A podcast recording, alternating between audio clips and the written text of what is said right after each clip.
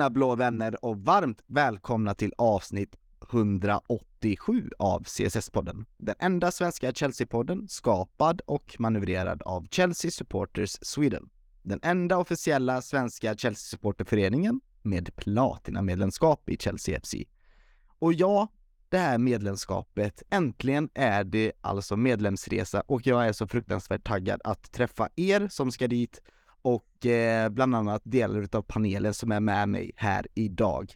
Mitt namn är Patrik Petko och eh, du som ska åka med Viktor, eh, eller ja, du som ska åka med heter Viktor. Och tjena Viktor, välkommen till eh, eh, dagens podd här mitt i landslagsuppehållet. Den har ju faktiskt tagit slut här nu på N'Golo Kantés eh, födelsedag. Hur mår du? Tack så du ha Patrik. Jag mår jättefint och jag får ursäkta att vi uteblev eh, häromveckan, men eh, så är det ibland och just under landslagsuppehåll för, för herrarnas del så är det väl, eh, vad ska jag säga, ursäktat kanske att det råkar bli ett uppehåll, men vi försöker göra avsnitt varje vecka. Ja men det blir ju lite så här du vet med, med relationer, det kan vara bra att sakna varandra lite eh, och vi har känt av saknaden och hört den på Facebookgruppen och vi tackar för eh, kärleken eh, som ni har till eh, denna podden.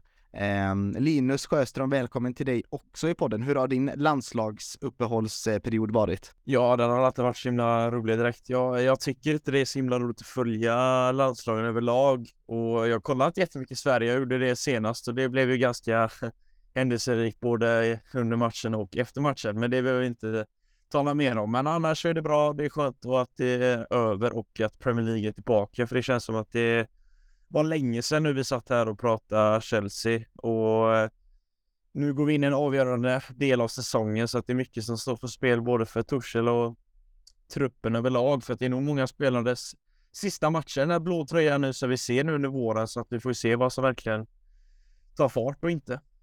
Precis, ja, nästa landslagsuppehåll är ju i juni och då är ju Premier League faktiskt klart och jag måste erkänna det att jag är också lite halvdöd under de här landslagsuppehållen eller kanske halvlevande om man kanske ska uttrycka sig så. Men när jag såg att de började göra reklam för helgens Premier League-omgång eh, under matchen mot Azerbajdzjan där i halvtid och efter matchen tänker man åh, nu är det nära, pulsen kom tillbaka.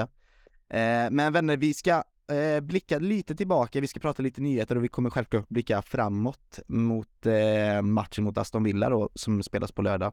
Eh, men jag tänkte dagens avsnitt så ska vi, vi kanske ska prata lite Everton ändå. Nu är det ju två veckor sedan vi spelade mot dem, men det kanske kan vara värt att nämna några ord om den matchen då vi inte hade tillfälle att göra det i någon, något annat avsnitt. Så vi kanske ska prata lite om den. Vi ska faktiskt prata lite om landslagsuppehållet och hur våra spelare har fört sig ute i sina landslag. Eh, Viktor kommer ge oss också en eh, trevlig genomgång av damlaget och det spelats i Champions League eh, mot Lyon då och returen väntar alltså imorgon torsdag. Eh, och så ska vi ha lite klassiska Blues News där vi pratar om de senaste nyheterna kring klubben och spelarna. Och till sist blickar vi framåt mot Aston Villa. Så ni hör, det är ändå ett fullspäckat schema här. Så nu drar vi igång det här.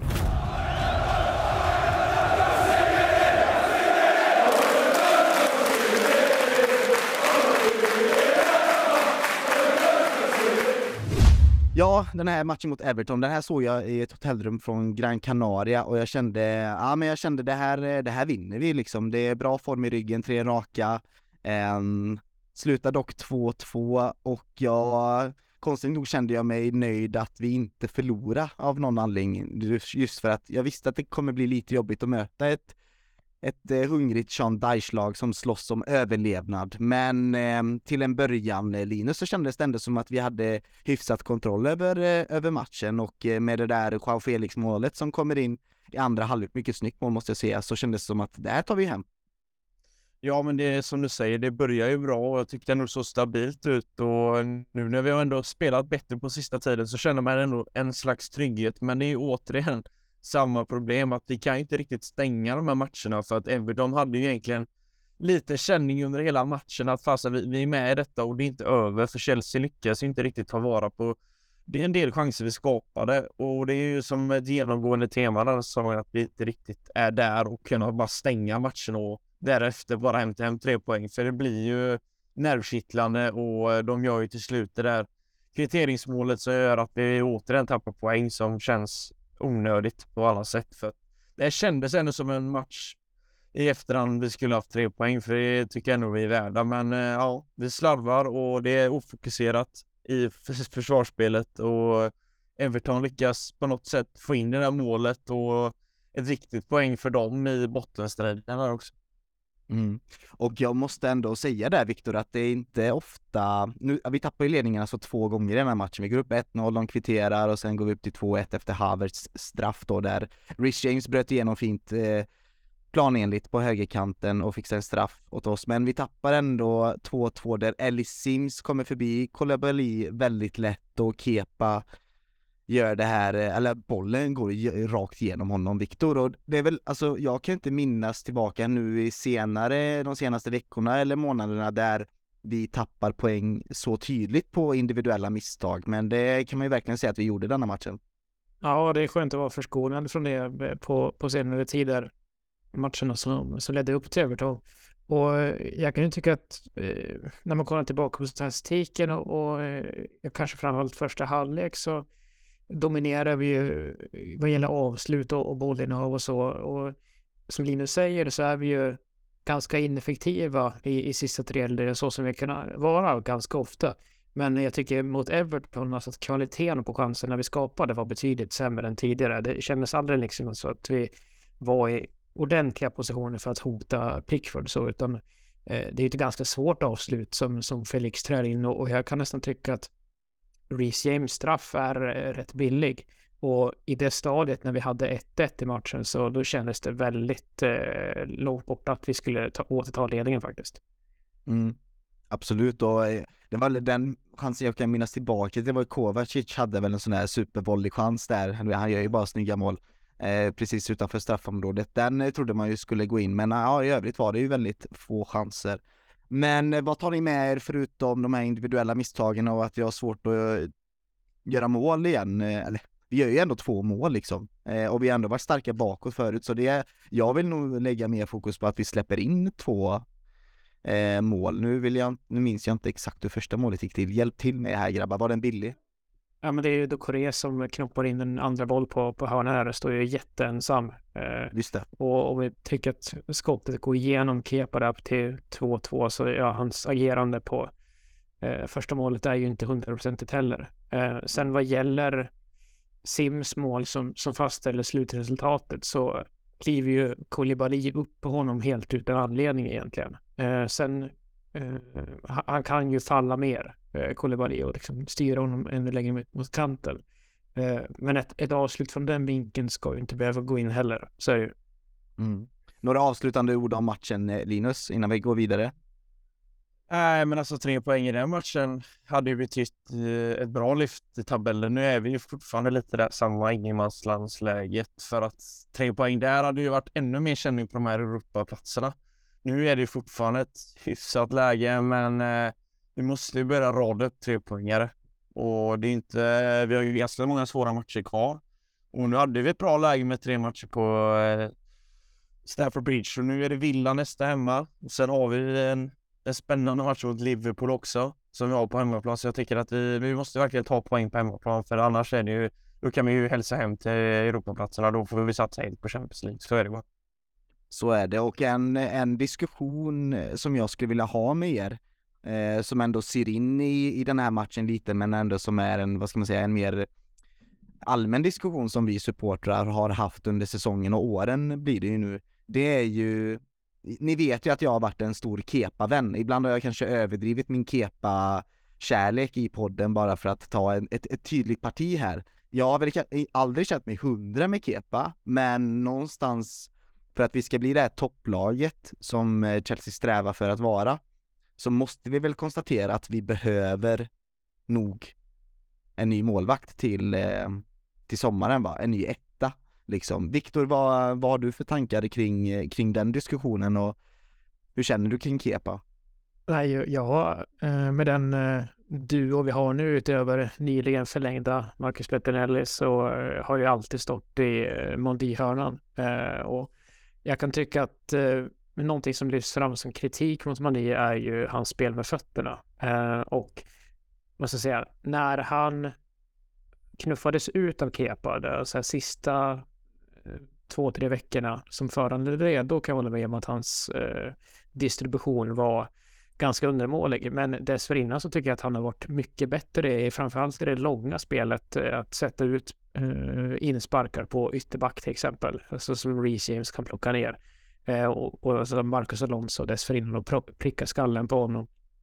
Eh, och är ju helt eh, annorlunda när det kommer till att dominera ett luftrum jämfört med Kepa. Och som du är inne på Patrik, alltså att eh, det är ju tveksamt här nu eh, mot, Everton senast och han är ute och flaxar mot Fulham där. Eh, helt lost är han ju. Och, ja, jag, jag, jag, jag har alltid stått i Mondibyrån men det är inte så roligt att slå sig för bröstet på det sättet i den här diskussionen. Men om du hade fått bestämma, eller vill du hellre att vi ska titta inåt och förbättra våra målvakter där man kanske tar Mandy som en ny etta eller kanske har tålamod med Kepa eller ser du hellre att eh, Chelsea går ut på marknaden och byter ut eh, de båda halvtvåorna då, eller halvettorna till en tydlig etta? Det, nu verkar inte pengar vara ett problem, men eh, och, och vi har en uh, ny tränare då som inte har sett Mondi spela särskilt mycket uh, under uh, Potters ledning då, så att det, det, är väl lite grann upp till honom och hans uh, målscoach att avgöra kan jag tycka. Mm. Men Linus, de här ryktena som kom ut där sent i januari av att Chelsea tittar på Jordan Pickford som en ersättare. Nej, det, det, det borde vi väl inte göra va? Nej, då är vi ute och cyklar. Eh, jag menar, även om eh, vi plockar in Mendy på senare åren, så jag menar, det finns ju fler målvakter där ute i Europa som jag tycker vi borde kolla in i så fall och eh, Dorpens målvakt Kobel är ju ett alternativ som jag tycker ser ganska intressant och han är inte så gammal. Jag menar, det, jag vill gärna se en målvakt, även en Leeds målvakt Messelier, eh, gjort jättebra i Premier League sen de gick upp. Jag menar, det hade varit kul även att kanske satsa på en yngre målvakt som eh, har en framtid för sig också. För jag menar, har vi Bettinelli som det här tredje-valet och sen eh, det avgörs ju lite också i sommar, lämnar Mendy eller inte. För gör han det så tycker jag vi absolut måste ta in ett alternativ. Men vill Mendy stanna och ge det en chans så tycker jag att vi borde satsa på han igen. Och därefter få lite kepa se över sin situation om han vill ha kvar eller om han vill lämna. För eh, jag, jag tycker när Mendy är som bäst så är han ju riktigt bra. Då vinner vi titlar med Kepa så känner inte jag riktigt samma trygghet för att vi vet vad han har i sig. Och vi vet att vad han kan göra i finaler, bland annat mot City i en ligacupfinal han gjorde det där berömda att inte byta när Sarri gick i taket och svalde cigaretten och satte sig på bänken igen och tänkte att vad är det för målvakt vi har i klubben? Jag menar att man vet inte riktigt vad som kan ske och jag skulle hellre ha Mendy i Champions League-final i år än mm. Kepa faktiskt. Alltså även om Kepa gjort det bra så ser jag hellre som vårt första år faktiskt. Mm, det är rätt intressant också och jag tror också precis som jag delar dina tankar där eh. Linus, att i slutändan så känner man sig mer trygg med Mondi också. Det finns ju ett track record med på att vi har vunnit titlar med honom så. Men jag delar också, eller den, eh, den tanken där som du lyfter upp där Viktor med att vi vet ju inte riktigt vad Graham Potter tycker om Mondi på riktigt för han har inte fått en ärlig, ärlig chans då med, med tanke på den frakturen han har i fingret men jag tror vi hade fått se mer utav Mondi i, eh, mellan stolparna om det är så att han har varit eh, fullt frisk. Ja, och jag tänker också eh, om vi kollar på ett annat alternativ eh, eller en annat exempel på hur en målvakt har blivit petad och sen kommit tillbaka. Det är ju egentligen David de Gea. Det är ett tydligt exempel i United där han kom och såg fruktansvärt svajig ut, kom tillbaka, gjorde ett namn, vann Premier League, sen blev bänkad igen och nu är han ju fortfarande en av de mest stabilaste målvakterna i Premier League, tycker jag. För han gör inte lika många tabbar längre. Även om det uppkommer. Så jag menar, men du har ju inte direkt gjort så jädra många tabbar i vår klubb så att vi egentligen borde utesluta honom från en startplats. Det tycker jag inte. Visst att han har gjort misstag under en höst, men jag menar, det har ju flera målvakter gjort. Jag menar bara att han borde få en chans till att ta tillbaka den platsen trots kanske lite sämre bollkontroll än vad Kepa har och den här sättet att lägga ut bollarna på kanterna till Rhys James eller Chilwell. Jag menar, det är någonting man kan öva på under en försäsong. Mm. Men jag skulle vilja säga då av alla topp 6-lag då och då, eh, då, alltså då leker jag med tanken att självklart att Joris är frisk och så. Har vi, har vi sämst målvakt, Viktor? Eh, ja, men eh, på, på dagsform så tror jag nog att vi, vi har det, särskilt i och med att Nick Pope gör, gör det bra i Newcastle. Så om man räknar in dem i den eh, säga, traditionella topp 6. Ja, nej det gör jag väl inte. Besittare. Eh, eh, nej men det, det, får man nog säga. Och, och Nej, men sagt, Mondi i, när han är, är hel och uttagningsbar tror jag absolut att han är den bästa målvakten som Chelsea besitter. Och eh, fan, Graham Potter har gjort Lewis Dunk till en bollspelande mittback eh, och fan Shane Webster också. eh, han kan göra magi eh, på det sättet. Mm. Ja, det finns som sagt eh, alternativ där ute. Unai Simon har det ju ryktats om eh, sen förra året redan och sen har vi Robin Sanchez i Brighton och Meslier då, eller Melier från Leeds som du nämnde där Linus. Så det finns ju några intressanta, vad heter han också? Nej men det, det och sen är det ju han eh, Diogo Costa då från eh, Porto som det pratas en hel del om. Som jag har för mig att Fredrik Temmes är en stort fan utav. Det har han nämnt någon gång i podden. Eh, men det är målvakter och ja, Kepa hade inte en jättematch mot Skottland här igår. Eh, då Skottland slår Spanien med 2-0 och det är intressant nu för att det har ju varit en diskussion i Spanien också vem som ska vara första keeper där och när Kepa väl får stå mellan stolparna så hjälper det inte hans aktier heller på internationell nivå då eller landslagsnivå att han släpper in eh, två bollar mot, eh, mot Skottland, Viktor. Nej, precis. Han har ju gått och väntat på det här väldigt länge och, och har ju varit tydlig med sina ambitioner att ta första spaden i, i landslaget. Så att, äh, det var ett dråpslag att McTominay skulle hitta målformen just, just till den här samlingen. Mm.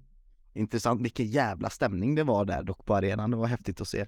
Eh, vilka andra tycker ni gjorde en, eh, ja men intressant då för att se ett bra landslagsuppehåll Eh, det tycker jag väl kanske att bara Lukaku kanske gjorde och visst han tillhör ju oss och fick ju göra hattrick mot Sverige och ett eh, mål här mot Tyskland i en mästerskapsmatch. Men är det någon annan som sticker ut lite för er? Vi kan börja med dig Linus om du har eh, koll på någon. Ja, Kovacic gjorde ju mål också.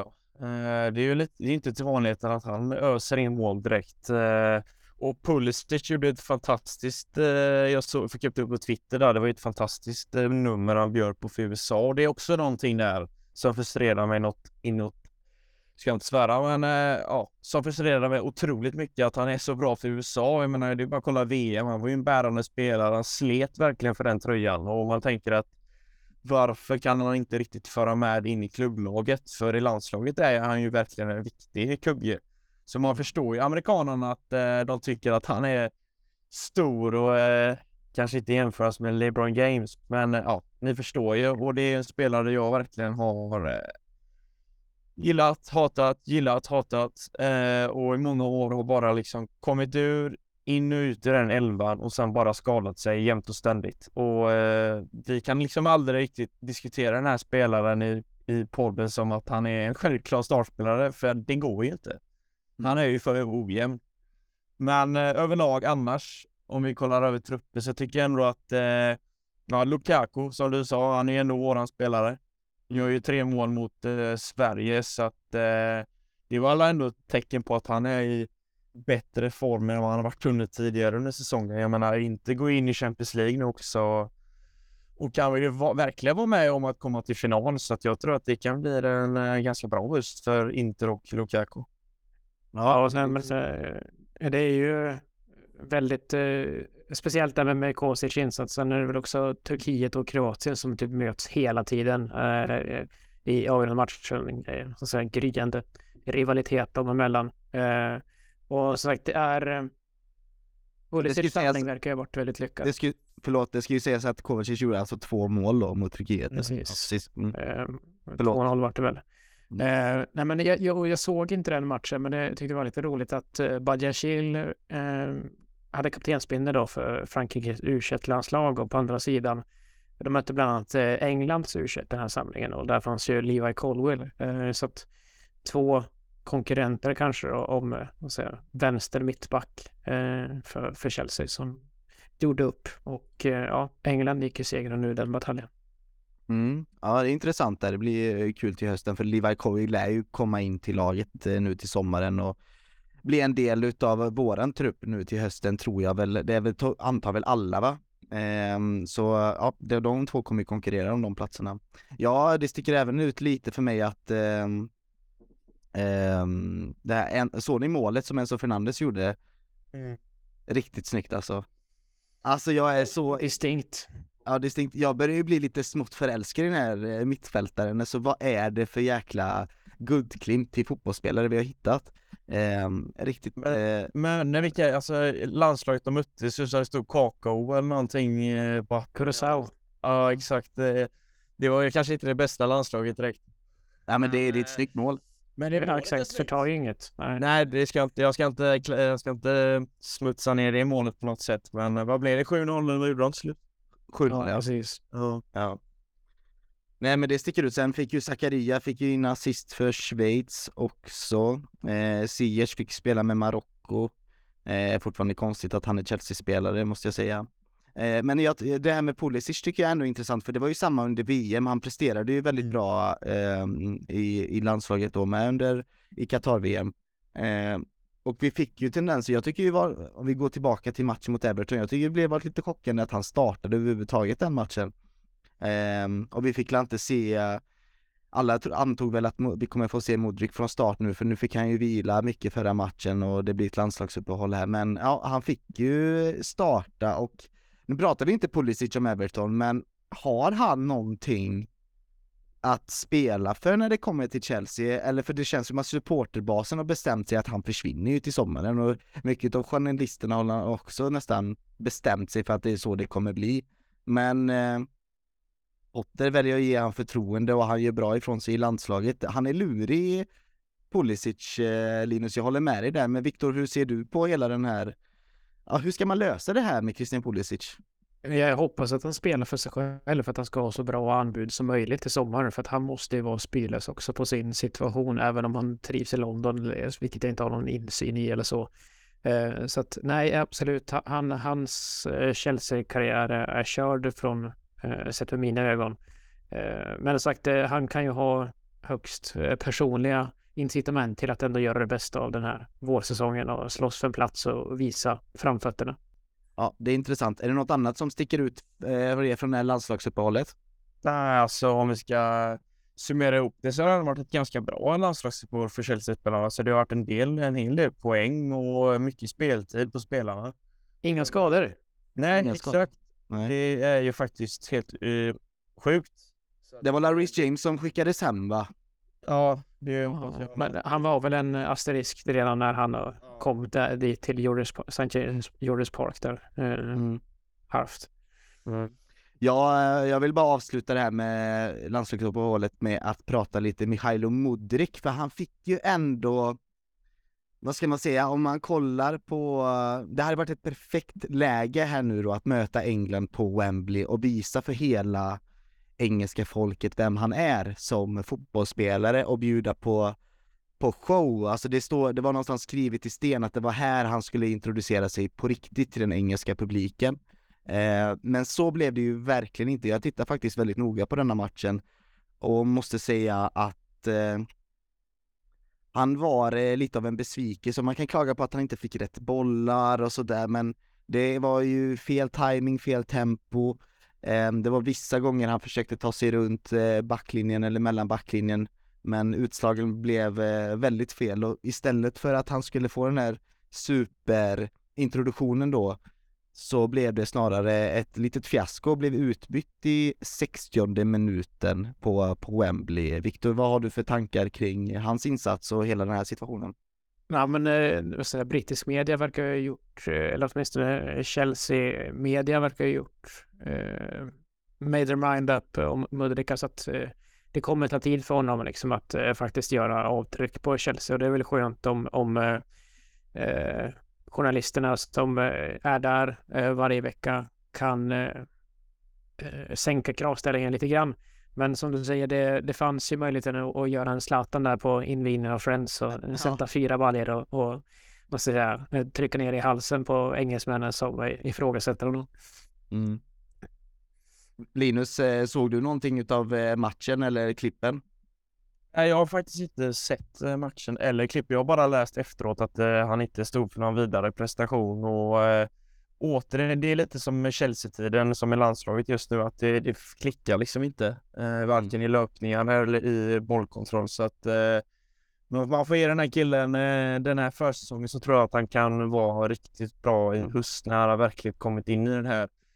Att bo i London, vara en storklubb och verkligen ha pressen på sig för det, det är inte riktigt van vid på det sättet eh, som i Shakhtar när man egentligen vinner ligan år efter år och och, och även liksom hans eh, resa och hur, hur jävligt det är i hans hemland. Han är ju ganska, han delar ju en hel del klipp därifrån och eh, det känns lite som att han är som Shinchenko, liten av en eh, frontpelare liksom och visar verkligen sin sympati för folket. Så tror det där också kan ju vara en aspekt som gör att saker och ting är lite eh, jobbigt för honom just nu också. Mm. Två positiva grejer jag ändå tar med mig av det här, det är någonstans eh, reaktionen på detta och det var ju framförallt då direkt efter slutsignal så ser man ju hur Ben Chilwell väntar in Mikhailo Modric och väljer att gå ut med honom från arenan och sen också lägger upp en bild på dem på dem tillsammans, eh, hur de eh, lämnar plan på sina sociala medier. Det tyckte jag var väldigt eh, fint gjort av Ben Chilwell och visar att vi är tillsammans och du är inte ensam här, eh, även fast du är på bortaplan. Det här är din nya hemmaplan också. Den känslan fick jag. Det var starkt ledarskap eh, utav Chilwell. Ehm, samtidigt så var det ju även en ehm, ganska intressant intervju där som Kai Havertz bjöd på, om det var igår eller i förrgår, där han pratade lite om sin ehm, ja men sin, uh, nulägesrapport egentligen på hur han är, hur han mår, hur allting går och sådär. Uh, det var för tyska bild han gjorde den intervjun om jag har för mig. Och eh, där han nämner att den här pressen som han hade då när han anslöt Chelsea med den här höga prislappen eh, var ju faktiskt rätt jobbig för honom. Och att eh, supporterna förväntar sig att man ska vara som nästan Neymar direkt bara för att man kostar så himla mycket pengar. Och även i den intervjun då så ligger han ju faktiskt, han lyfter faktiskt upp Mihailo Modric då som ett exempel att det krävs tid, ha tålamod, det kommer att bli bra um, och så vidare. Så det var ändå fint att se att både Kai Havertz och framförallt då Ben Chilwell ändå backar upp eh, med Hailo Modric och det ser väl en hel del eh, om eh, den här lagbehållningen som Graham Potter då kanske har lyckats lösa i laget, Linus. Ja men precis och jag menar det är många spelare som vi har sagt det också. Jag menar med Enzo är ju nog en av de få som verkligen kom in i det direkt. Men det är lite också att han hade ju det där VMet bakom sig och verkligen har ju ridit på den här framgångsvågen nu. Och han känns ju verkligen som ett, ett undantag i det här Chelsea, hur man ansluter till truppen och verkligen tar sin plats. För jag menar, som vi sa, Havertz har varit lite upp och ner sedan han kom. Jag menar, det finns många spelare som vi vill se mer av också. Men det är lite som jag sagt, man får ta en försäsong till och därefter utvärdera. Men eh, jag tror också stenhårt på eh, Myderik och han och Schindler på samma kant hade ju varit riktigt roligt att få se nästa säsong som ett startpar om vi får eh, ha den turen och ha båda friska. För det har vi inte riktigt haft den lyck lyckan i eh, senaste tiden. Ja, och intervjun eh, eh, finns ju även på vår svenska fans, för det var det The Guardian som hade pratat med Havertz också. Eh, han pratade väldigt långt, eh, så att eh, där finns det många eh, fina citat att dela. del av. Och innan eh, landslagssamlingen här så pratade ju Ben, ben Chilwell, även han, i en lång intervju och då Daily Mail som hade eh, pratat med honom ursprungligen, men hur han lite grann fått ta på, på sig någon slags roll som vicekapten, alltså att han har varit här i bara eh, tre år, men är ju en av de som har varit i klubben längst nu då, av den mm. trupp som eh, tillhör A-laget just nu. Så att eh, det är väldigt fint att se honom eh, ta det ansvaret där efter vänskapsmatchen, eller vad säga, eh, mötet på, på Wembley. Mm. Och det klär honom, det klär honom väldigt bra också. Lustigt jag såg inte honom som någon framtida kaptensmaterial, men eh, det klär honom väldigt bra tycker jag. Absolut. Mm. Ja, vi eh, går vidare mot Eh, del två tycker jag. Vi kanske ska nämna det att Andrei Santos ändå fick sin debut i eh, A-laget för Brasilien. Det är ändå häftigt att en sån ung talang som Chelsea sitter på nu eh, får spela på mittfältet i det brasilianska A-landslaget. Eh, vi ser fram emot att se vad han kan bli för framtida tillgång för våran klubb. Men vi snackar inte för mycket Andrei Santos utan vi går över till del två och pratar eh, damlag och Champions League istället.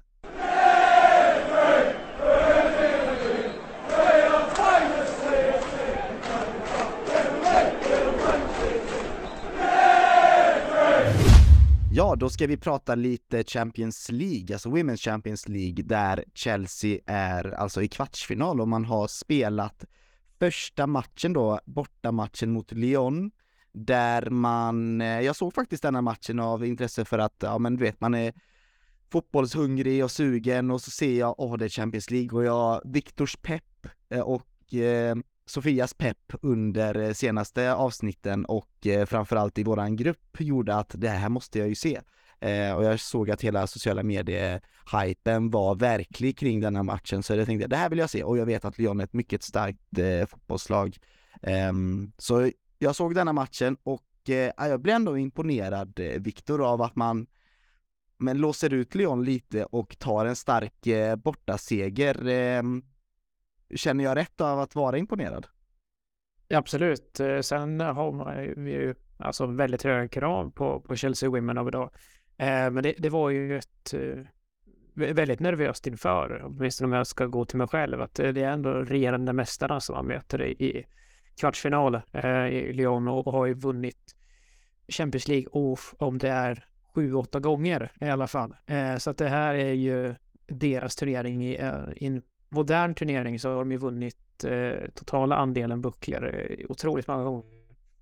Eh, men som du säger, eh, otroligt imponerande insats. Eh, så här klassiskt bortamatch i eh, Europatävlingar att man ligger ganska lågt men släpper ju knappt till några lägen överhuvudtaget. De hade ett tidigt läge med eh, liksom som blev eh, frispelad men eh, sen tycker jag att eh, Chelsea har kontroll på det och liksom håller Lyon på, på utsidan och är direkt livsfarliga i, i omställningsspelet. Eh, så att eh, vi, vi kutar in eh, 1-0 där i, i första halvlek och alldeles efter ledningsmålet så har ju Lauren James ett distansskott i stol, stolpen. Eh, men jag vill prata lite grann om, om eh, det matchavgörande målet. Det slutar ju 1-0 då första mötet att Aaron Cuthbert gjorde sin första match, eh, comeback efter, efter skada. Eh, hon har ju en ryggsäck i eh, Carpenter på, eh, på mittfältet där som verkligen kör WrestleMania grepp på henne. Eh, men hon tar sig loss, tunnlar nästa markering och så bara lägger upp bollen för, för avslut för Guro Reiten. Eh, som vänder in 1-0. Så att det, det var en väldigt trevlig insats eh, och var ju lite dråpslag då med, med ligamatchen som var i helgen för det var ju eh, stor match mot Manchester City på, på bortaplan igen. Vad hände där? Eh, ja, vad hände där? Eh, Chelsea var då istället det, det, det klart sämre laget. Utan, och det var ju en prestation som mer påminner om den här nesliga ligacupfinalen mot Arsenal för en månad mm. sedan. Eh, där eh, vi, vi, var otroligt stressade med bollen och så här, nu är ju det en väl fungerande strategi många gånger att slå långa bollar mot Sam Kerr för hon kan eh, ha egen cirkus och springer ifrån de flesta. Eh, men vi hade absolut inget tålamod med, med bollen och eh, bjöd in City till att och, och pressa sönder oss. Och eh, ja, deras eh, två mål kommer ju i första halvlek och det känns ju aldrig riktigt nära sen dess. Eh, fantastiskt mål från svenska Filippa Ang Angeldal som ger dem Ja, typiskt att, att hon ska göra mål. Ja. Ja, precis. Som har haft det svårt och eller verkligen fått jobba sig in i Manchester Citys mittfält. Eh, så det var eh, frustrerande. Eh, så det, det, blir ju lite frågetecken här inför returen då som damerna spelar på Stamford Bridge, vilket de även gjorde mot Paris Saint-Germain i, i gruppspelet. Mm. Och hur känns förutsättningarna inför, inför den matchen då? Känner man att, hur går snacket liksom? Är det bara att inte att man hade kanske lärt sig något misstag från den här eh, City-matchen, att intensiteten inte var där och att man har alla chanser i världen att visa upp det nu då um, imorgon. Jag tror, eh, alltså känslan är nog ganska god ändå. Eh, sen eh, tvingades ju Millie Bright, eh, vicekapten då eh, och mittback utgå eh, mot Leon och i och för sig var det Magda Eriksson som kommer in istället så det är ingen dålig vikarie. Eh, men Eh, på presskonferensen då så berättade Emma Hayes att eh, Bright har inte tränat idag. Eh, så att om det är liksom en, en ridå, att de kommer vara med imorgon, det vet jag inte. Men det, det känns ju som att Bright kommer vara otillgänglig och det, det är ett stort tapp. Mm. Men med tanke på hur väl genomförd det första mötet var, att man nu vänder hem till, till London så chansen är ju goda till, eh, till semifinalavancemang. Man har ju ett bra resultat att, att spela på. Mm. Verkligen, det har man och eh, man kan spela på resultat om man vill, men jag får ändå en känsla av att man kommer med Stanford Bridge i ryggen eh, spela, bjuda på någon form av show i alla fall, det tror jag och det kommer vara en helt annan intensitet, i laget än i, eh, i söndags mot Manchester City, där man hade chans att gå upp i ligaledning med en match mindre spelad, men det gjorde man alltså inte. Eh, Viktor, vi tackar för den genomgången. Ja, och går vidare till lite ja men generella Chelsea-nyheter där eh, det blir ju så när man inte har poddat på ett tag att det skrivs mycket, det ryktas mycket och vi tänkte väl eh, bunta ihop allt det där i ett litet eh, föredrag eh, där vi kanske också kan dela med oss lite av våra personliga tankar och åsikter om det som skrivs eh, och till och med det som inte skrivs faktiskt, för det finns ju lite nyheter där, bland annat Mount då inte har skrivit på sitt kontrakt än. Eh, och jag tänker den här Mount-diskussionen har ju gått varm på olika forum, eh, även i våran eh, Messenger-grupp då som jag nämner väldigt ofta, men också på våran Facebook-grupp eh, CSS-podden och även i vår Discord som vi har nu som jag glömmer plugga för, men eh, det sker mycket bra snack också. Men eh, vi kan ju börja med om ni får liksom en minut var då att eh, ge er, er, eh, vad ska man säga, eh, känsla kring hela och tankar kring Mount-situationen och de här ryktena som är nu med att Thomas Tuchel ville ha honom till Bayern. Det är också värt att nämna att Tuchel har blivit ny tränare för Bayern München. Eh, hur ser ni på hela den här Mount-härvan? Är det en härva?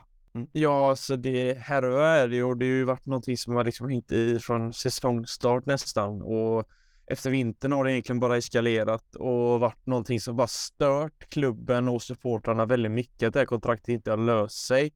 Och det verkar ju liksom, tiden går ju, vi är snart inne i april och i maj så slutar Premier League och därefter så går spelarna på semester och, och därefter börjar försäsongen. Och jag menar, har han skrivit på ett kontrakt nu eller inom en månad så nej, då tror jag att han, då sticker han. Och jag menar nu när Torset tar över Bayern München varför skulle inte han vilja gå dit? Jag menar, det är ett lag som eh, nästan vinner Bundesliga varje år.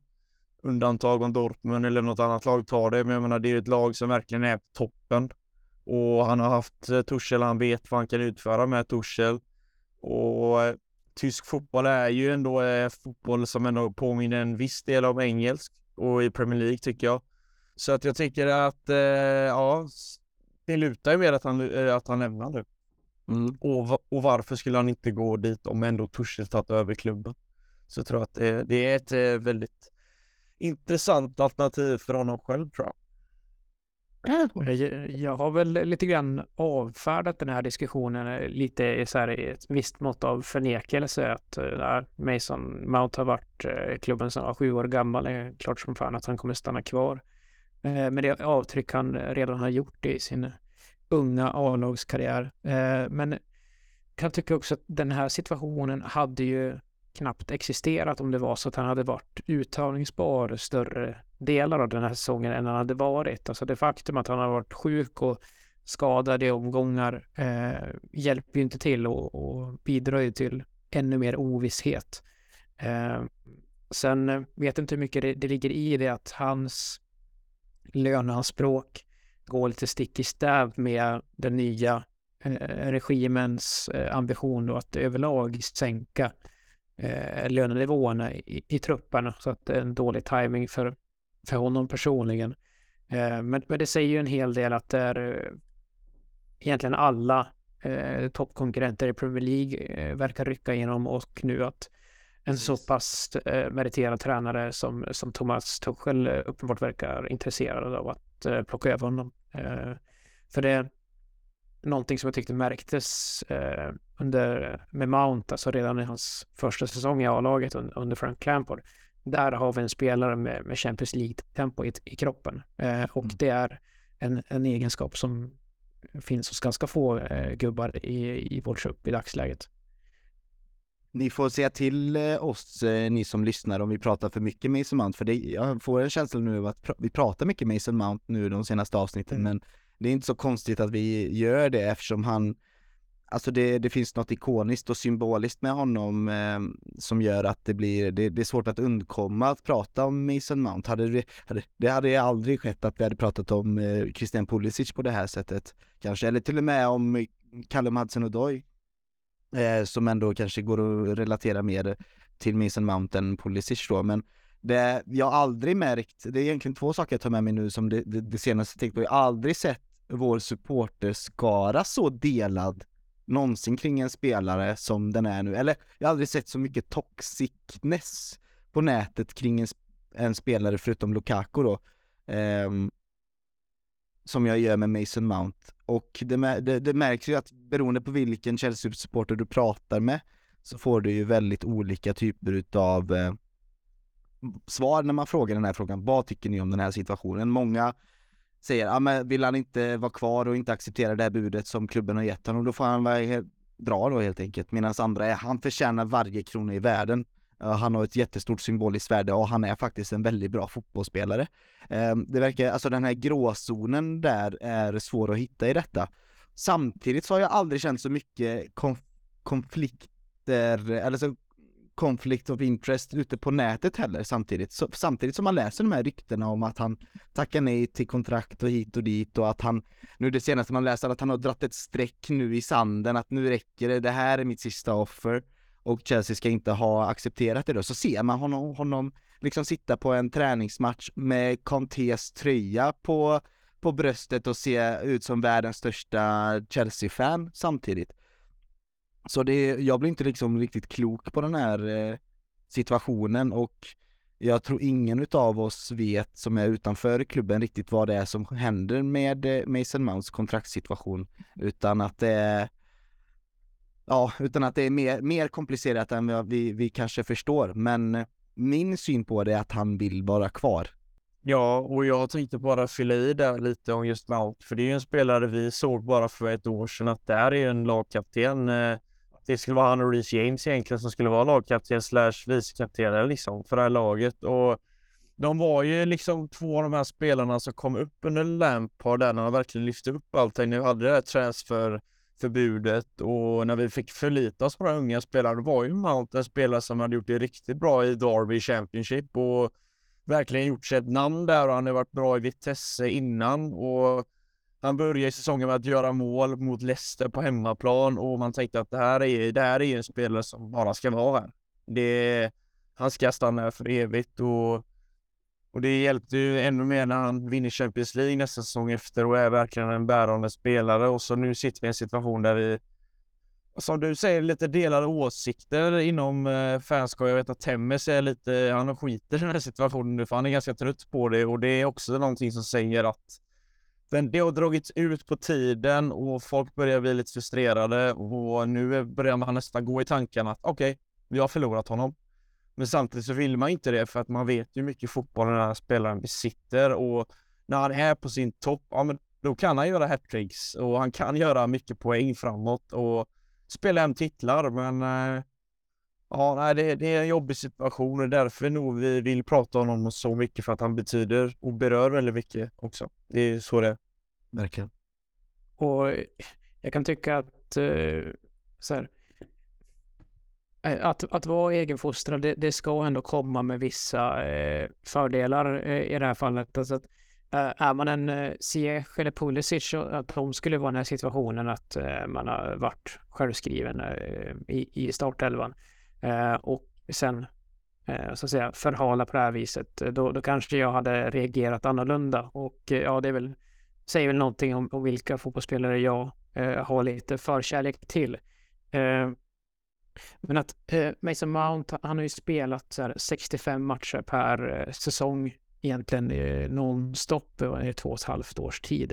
Eh, det är så att han den höst som han har haft, den tycker jag att eh, den, den, får han göra och det ligger inte till grund för att Chelsea då skulle eh, se honom som en mindre viktig del i det framtida lagbygget. Eh, och jag, sen är jag inte missunnsam mot det faktumet, men alltså att eh, Mounts val av outfit vid den här eh, ungdoms, eh, ungdomslagsmatchen, den är ju medveten om det. Han själv, ja, ja. det är någon rådgivare som har Jag kom på det. Det hade varit en sak att han filmas i publiken, men att han har tröjan bakvänd på det sättet. Det är snyggt och jag kan bara ge dem cred för liksom, för det är ett sätt att sätta press på, på ledningen tror jag. Ja, det är, det är genialiskt och det är snyggt. Och det säger, det är någonstans det som får mig att säga att det är klart att han vill vara kvar. Eh, du, har ju, du har ju skojat ibland Viktor det här att ni har sagt att han är ju han är ju helblå i själen, då har du skojat lite ibland, alltså du menar att han, är han Portsmouth blå eller är han Chelsea blå? Och han har ju själv gått ut i en intervju när han, det var när han anslöt laget då i samband med eh, eh Frank Lampards säsong, en tidig intervju eh, där han säger att ja, det är Pompey är i mitt hjärta liksom. Det är, visst, jag älskar Chelsea och sådär, men det är Pompey, det var där jag, jag var fan där för första gången. Så det, den, det argumentet har folk också tagit fram nu. Är han verkligen liksom Mr Chelsea precis så som John Terry var eller eh, Frank Lampard var, även fast han var fostrad i West Ham? Precis, ja men alltså han har ju varit i klubben, vad är det? Eh, 15 år, eh, 14 år. Så att eh, nej, jag ser ingen anledning att ifrågasätta hans illojalitet och samtidigt vill ju han liksom bli betald i en enlighet med hans förmåga och kanske då också att den här lönen som gäller för ett nytt långtidskontrakt att det ska bygga på att han, han utvecklas också. Att liksom det fortfarande är skäligt tre år i framtiden när han är ännu bättre. Mm. Men någonting som Fredrik Temmes då som har eh, Ja, nu säger ju Linus här att han inte bryr sig längre, men det märks ändå att Temmes bryr sig lite ändå. Nu pratar vi om honom inte här och det kanske man inte ska göra, men han har en bra poäng Fredrik Temmes, det är att, men vart ska han spela då? Okej, vi skiter i allt det här med hjärta och hit och dit och, och hur mycket han ska känna. vart ska han spela? Vem ska han byta ut liksom? Om vi tänker på Felix att vi köper loss honom och Kai Havertz stannar och Modric ska satsas på Eh, ska han passa i en trea där framme eller ska han vara en tia eller liksom återigen hamnar vi någonstans i ett eh, liknande problem. Mm. Alltså situationen på vårt innermittfält är ju, är ju som vi sa tidigare avsnittet, den är långt ifrån glasklar. Så att eh, jag ser eh, ingen anledning till att han inte ska ingå i, i konversationen och, och slåss om egentligen fyra, fem olika positioner i, i startelvan. Eh, mm. Vart det är, det är väl nästan lite grann upp till honom, men att eh, han är absolut ett av de bästa alternativen på, på flera av dem. Ja men eh, verkligen och det är också en, eh, en kvalitet hos moderna fotbollsspelare eh, som är, eh, ja men som man ser mer och mer då är viktigt. Det har vi sett bland annat hos ehm, både Barcelona har man ju sett det ett bra tag, men framförallt hos Liverpool och Manchester City de senaste tre fyra åren, hur viktigt det är att ha ja, men flexibla, moderna fotbollsspelare som kan spela på många olika situationer och där passar ju Mason Mount. Eh, han är ju en sån spelare, det är därför han är så himla eftertraktad tror jag på marknaden också. Men eh, nog om Mason Mount, förhoppningsvis nästa gång vi pratar om Mason Mount så kanske vi har eh, lite mer tydliga nyheter att ge er. Eh, eller så har vi inte det, men vi kommer kanske fortfarande prata Mason Mount. Men har vi något annat som är lite roligt? Eh, Raheem Sterling är tillbaka i träning. Det är väl lite kul då att han, eh, jag tyckte han gjorde bra ifrån sig innan han blev skadad. Så vi får se om han är fit for fight nu mot Villa på lördag. Annars är det, det var ju nu du som nämnde det, det hade jag glömt av, att Anthony Berry, Linus, eh, mm. våran assisterande tränare som tränar, coachar laget då på träningarna, ryktas eh, återansluta med Thomas Tuchel i Bayern München. Ja, och det, det är ju ett tapp, för det känns ändå som att Barry, han är uppskattad och man vet ju ändå vad han har varit med i Chelsea ett tag nu och vi plockar in honom inte minst från Birmingham, om inte jag är ute och cyklar här. Så det är en eh, tränare som är uppskattad, fattar jag det som, i klubben. Mm. Eh, så att jag tror att det blir ett eh, tapp inom ledarstaben om vi tappar honom. För men det har nog varit också en, en, en, person där spelarna också kan vända sig till som eh, eftersom det har blåst en hel del kring Tuchel eller kring eh, tappade, Graham Potter nu sedan hans ankomst. Jag tror att han också har en viktig del i just den här tryggheten. Att, eh, att man har någon i ledarstaben som man vet sedan tidigare. Mm. Precis, och eh, någon annan som har varit med i klubben ett tag är det som är, jag vet inte hur vital han har varit men alltså fotbollsplanen är ju den, det viktigaste verktyget eh, fotbollsspelare har, att vi har en bra fotbollsplan. Men att man gör sig av med våran, vad var det, groundskeeper? Eller vad var det eh, Chelsea hade gett det, alltså han som helt enkelt tar hand om eh, fotbollsplanen på Stamford Bridge. Har man gjort sig av med Viktor efter 30 år och det var väl så att han även fostrade sin son va, att ta över hans roll eh, läste jag någonstans, men han blev också av med den eh, tronföljden så att säga, så man eh, ja, det kändes lite i hjärtat nästan, du vet, det känns ju som att de som tar hand om skorna och de som tar hand om planen, de är liksom, de är klubben liksom. Ja visst, eh, det här med man säger att det sitter i väggarna så är det ju eh, den delen av personalen absolut när de har så många år på nacken på ett och samma ställe och det, det känns lite grann så. Chelsea har ju dessutom bytt ut eh, hela eller stora delar av sitt medicinska team och så här också.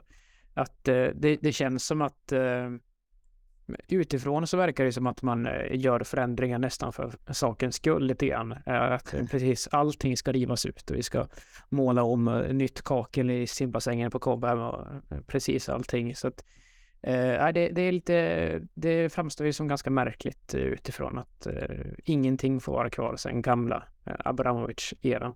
Ja, och jag vill bara rätta mig angående Barry där. Det var Wigan, inte Birmingham, så att eh, som inte får någon på oss i Chelsea-gruppen över Facebook att vi kommer med felaktig fakta. De är på sin vakt. De håller koll på ja, oss. Exakt. Så.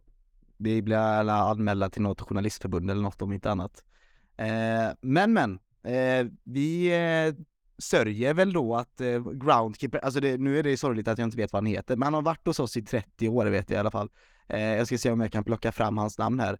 Ehm, eh, och jag håller med dig där att han, att han, eh, att det sitter liksom i väggarna, det är ju en del utav det. Men att liksom, eh, det är konstigt tycker jag att det ska gå på den nivån. Jag har aldrig hört spelare eller tränare klaga riktigt mycket på våran, på våran plan heller, så precis som du säger Viktor, att göra förändringar för förändringars skull. Ja, kommer det bita oss i röven? Och det kanske har ännu större effekt just det. Det, det är ju alla planer nere på Cobham också på träningsanläggningen och så där har de ju betydligt spenderar de betydligt mer tid än, än matta på sig för bridge, även om den såklart är jätteviktig där med. Mm.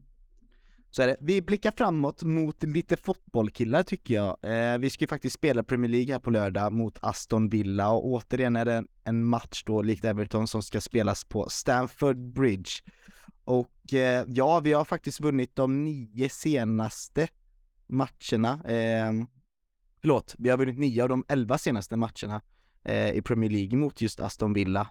Eh, mot enda förlusten vi hade var där, det var där 20 20, precis det var coronaåret där, 2020-2021 eh, säsongen.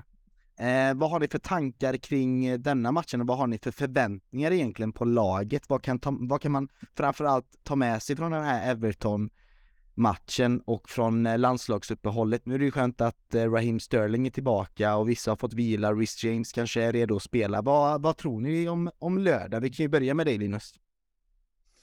Ja, jag hoppas ju givetvis på tre poäng för att senaste poängtappet mot Everton var ju för dåligt. Och vinner vi den här så är vi med lite igen och känner på det i toppen där. Men eh, det är tian mot elvan. Det känns så sjukt att kunna säga det, eh, att vi ligger där nere. Men det är ju så. Vi står på samma poäng som Villa. Precis. Så att, eh, och det är också ett sånt litet steg att vi bara för jag menar, det, det, efter Villa så är det liksom ner på 27 poäng och vi har 38, så vi behöver inte tänka längre ner än så, men jag tycker att vi nog borde börja sikta uppåt och liksom fokusera på att bara göra det så bra som möjligt nu och avsluta säsongen på ett värdigt sätt. För jag menar, Villa jag är också besvikna på den här säsongen, så de kommer nog också med en ganska bra känsla till den här matchen och kunna vara med och störa oss på hemmaplan. För att det är ett lag med mycket kvaliteter och eh, bland annat målvakten Martinez har vunnit VM och är ju en speciell målvakt som vi vet om och han eh, gillar att eh, göra lite konstiga saker vid sidan av planen och på planen så att eh, han hade varit kul att kunna trycka till och vi minns ju tidigare i höst när Mount hade en riktigt bra match på Villa Park. Så eh, vi har ju bra minnen från Villa och jag hoppas bara att vi kan eh, fortsätta på något sätt inom, eh, men på, den, på den formen vi haft den senaste tiden. Undantaget senaste matchen då. Så jag hoppas att vi tre poäng och eh, Havertz får göra mål igen och eh, att vi får se Kanté framförallt. Om han får komma in eller om han startar hela svårt att se, men om han får en halvtimme så skulle jag bli nöjd tror jag. och sett till de fyra senaste ligamatcherna så är väl eh, formen identisk eh, också. Att, eh, tre segrar och ett kryss. Eh, så att det är ju ett lite nytänt Aston Villa som vi möter. Men eh, ja, det, det känns konstigt också att dra lite eh, dra för stora växlar av, av poängtappet mot Everton. Att jag tycker ändå att de tre matcherna som föranledde den matchen var mer sitter ihop på något vis, att det är mer cohesive vad gäller prestation. Så att jag hoppas att vi kan, kan återvända till det och det blir ju en eh, häftig krydda om vi faktiskt får se Conte spela fotboll igen. Mm. Conte som jag nämnde där i början på avsnittet, han fyller faktiskt år idag eh, när vi spelar in detta avsnittet onsdagen den 29 mars. Eh, Hängiven lyssnare, Conte. Ja, ja, så grattis till dig Ngolo. Hoppas du har lärt dig svenska nu över landslagsuppehållet. Um, I din Duolingo-app självklart. Men um, jag tänker på Martinez där, han har ju festat en hel del med, med sina argentinska vänner. De har ju lyft bucklan, jag vet inte hur många mm. gånger, de senaste två veckorna inför massa argentinare. Så förhoppningsvis är han lite bakfull nu på lördag fortfarande och inte är på i, i sina rätta dagar. Men ja, du vet, ni vet att de har alltså spelat, nej, de har alltså vunnit en match mer än oss i Premier League den här säsongen. Och det är också lite sjukt att säga det, att de sitter där på 11 vinster medan Chelsea sitter på, ehm, på tio vinster. Vad, eh, vad tror vi om hur eh, Potter kommer att vilja ställa upp nu på lördagen? Jag tror han kommer fortsätta med det som faktiskt har funkat nu och det har vi etablerat här i podden att tack Graham Potter, du stannade, du, du fortsätter med en eller du gick tillbaka till en trebackslinje och eh, vi började se poäng trilla in på riktigt här igen. Tror ni att han, eh, han stannar med, med, med samma uppställning och samma typ av eh, formation? Mm. Mydrek in tycker jag eh, skulle varit lämpligt i den här matchen. Att vi tar ut Pulisic där och men annars så tycker jag att vi borde fortsätta på samma sätt egentligen. Eh. Jag menar, att det har sett bra ut i senaste tiden, det är ju också ett tecken på att vi har faktiskt fått tillbaka spelare och kunna spela lite mer kontinuerligt och även använda samma spelare. Det har vi inte kunnat haft under hela säsongen egentligen. Jag tycker vi borde fortsätta med ungefär samma stomme. Det kommer att göras förändringar, det vet vi att det kommer oftast ske i Chelsea, men uh, ungefär samma elva så skulle jag vara nöjd faktiskt. Mm. Så är det alltså då, förmodligen blir det väl eh, Kepa i mål, Fofana, Badiashil och Koulibaly där som gör trebackslinjen. Eh, och sen blir det väl Enzo och eh, Kovacic på mitten där. Jag tycker de har gjort det jättebra sen de har hittat varandra där på mittfältet. Sen blir ju frågan eh, om det blir eh, liksom samma trea där framme. Vi får se hur, eh, mm hur, eh, hur frisk Sterling faktiskt är och om Modric kommer ha vunnit någon eh, startplats. Det tror jag inte han har gjort tyvärr utan mm. det blir nog det blir nog Joao Felix, Kai Havertz och eh, Pulisic då förmodligen. Eh, mm. Sen winbacksen så blir det nog säkert Reece James och Chilwell. Jag är inte så, inte så säker på att uh, James kommer spela utan uh, jag misstänker att uh, Aspilicueta lär vara uttagningsbar igen efter det här uh, uppehållet nu då. Och sen är frågan om han ändå väljer att spela Loster Cheek där, som jag har gjort det bra när har, när det har krävts. Så jag, jag lutar nog åt RLC faktiskt i, på höger wingbacken. Mm. Någonting som vi inte nämnde så mycket i Everton, eller var det i Everton-matchen, han bytte han bytte ner sig eller var det, var det jag tänkte precis säga, ja liksom, var, jag tänkte precis säga, och Gallagher kommer förmodligen bli inbytt i 16 minuten för att försvara en ledning och så kommer allting falla ihop. Eh, för det är ju den känslan man har fått lite av Potter, att han fegar ur lite och inte går för vinsten. Ja men det var ju matchen mot Everton, han gjorde det. Precis. Alltså jag, jag kan tycka att eh, det, den känslan har jag inte fått tidigare. Alltså att, för Gallagher har ju haft som tempo i kroppen också och sen eh, att eh, det har varit, han har drivit upp omställningar, liksom gå för ett mål till. Eh, men, men i, mot Everton var ju effekten ja. tydlig på de bytena, alltså att vi, vi gav ifrån oss initiativet helt och hållet. Så att om, jag tvivlar på att det var en så pass drastisk effekt som han ville åstadkomma med, med de bytena, men det, nej, det kändes ju inte rätt.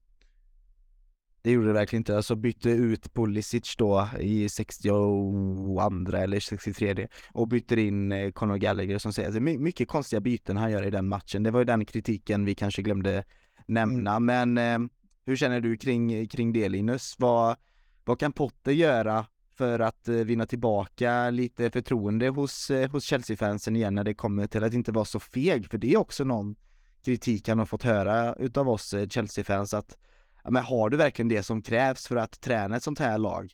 Liksom visst, man vill försvara en ledning, men där var ju Everton sårbara. Vi hade ju kunnat vinna den matchen med 2-3-0 om vi hade gasat på säkert. Släng, ja, ja, alltså startat Dmitrij så ska han i alla fall komma in och få en, minst en halvtimme. Jag menar, hade jag haft Mourinho på bänken så hade han eh, slängt in Mydrik direkt, direkt. För jag menar, det, det, det är en spelare så jag tycker vi måste bara matcha in honom. Alltså jag menar, det, vi, vi har redan förlorat ganska mycket den här säsongen på att vi har tappat så mycket poäng i ligan. Så jag förstår bara inte att eh, varför han väljer de bitarna just i Everton-match och inte Timmy direkt. Det måste ju det måste ju vara att han är så jävla långt ifrån eh, matchtempot då i Premier League att han inte klarar av det. För jag menar, det jag har så svårt att se att inte han ska få spela mer. Alltså det, det är lite så eh, Jesper Karlsson i svenska landslaget. Han får bara åtta minuter liksom. Det, det är lite Mydrik i Chelsea. Varför får han inte mer speltid? Mm. Och, Vem ska ut då? Alexander Isak eller? Ja, men, ja, men ska, är det Pulisic? eller? Ja, men liksom, men helt ärligt. Det, det är konstigt att vi inte, att vi inte spelar han mer. Tycker jag. Mm. Alltså det, det ja, men jag, jag förstår faktiskt inte det. det. Men det kan ligga något i det tror jag, att han inte är riktigt redo, tror jag. Jag har nog bara accepterat den tanken att han kanske inte är riktigt redo för detta och att han får spela in sig. Jag tror att han hade haft en ganska, hade han gått till Arsenal så hade nog inte det varit samma förväntningar på honom heller. Eller så prislappen kanske hade väl eh, eh, lagt någon viss förväntan på honom. Men jag tror att Arteta hade nog spelat in honom och jag tror Guardiola hade spelat in honom sakta. Klopp vet jag inte, men ja, jag vet inte riktigt vad vi ska ha för förväntningar förutom att, eh, ja, alltså att vi ska ha tålamod helt enkelt och se vart det leder. Det är väl de förväntningarna jag väljer att ha. Eh, ja. Det ligger nog en stor fotbollsspelare i Michail Modric, men det är ett annat konstigt byte han gör där i Everton-matchen. Han tar ut eh, Joao Felix och sätter in Carney Chikwemeka. Eh, mm. Det var i och för sig 87, 86 minuten precis innan eh, de gör sitt kvitteringsmål. Men det var ju mycket sådana negativa byten eh, känner man ju ändå, Viktor. Ja, det, det är väl snarare vem man ersätter Felix med snarare än att Felix faktiskt skulle gå ut. För det, det kändes inte ologiskt på, på något sätt att frånsett målet så var det väl inte så mycket som, som man uträttade kan jag tycka. Ja, men och, och Carney har väl haft ganska framskjuten position i regel när, när Potter har använt honom. Mm. Eh, men eh, ja, det, det vart ju mer eh, att eh, försöka bevara eh, ledningen i det fallet.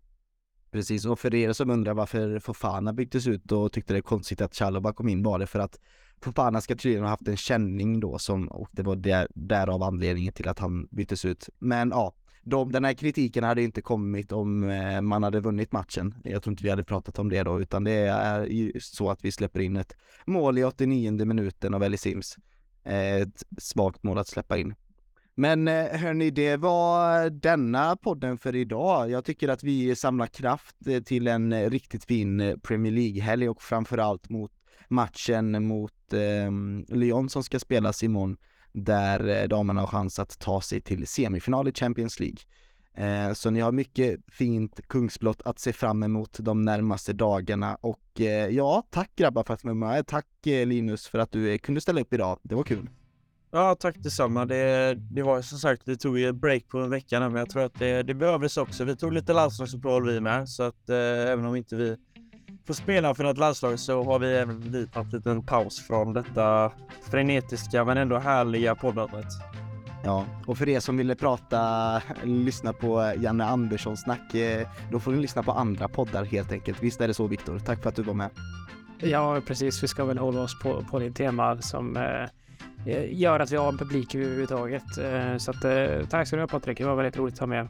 Och som sagt, den här verksamheten faller ju snart samman om inte du är tillgänglig. Så att, hoppas att du, du förblir det även lång, lång tid framöver.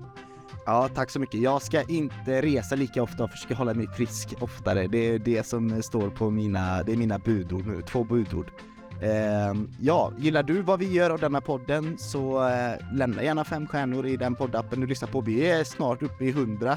Jag la nog ett litet snålt eh, milstolpe där att vi ska nå 100 femstjärniga eh, recensioner innan året är slut. Vi verkar passera det väldigt snart så vi är jättetacksamma för att ni lämnar feedback. Det kan man faktiskt göra i Spotify nu. Man kan skriva en liten kort kommentar om varje avsnitt rakt i eh, Spotify-appen. Det är väldigt häftigt och de eh, Meddelanden kommer vi se och vi kommer att dela med oss utav de meddelandena även i avsnitten tycker jag. Det ska bli lite kul och, så att ni får höra er egna feedback och dela med er av kärleken ut i eh, Chelsea-sfären. Um, och vill du vara en del av diskussionen så gå gärna med i CSS-podden-gruppen på Facebook.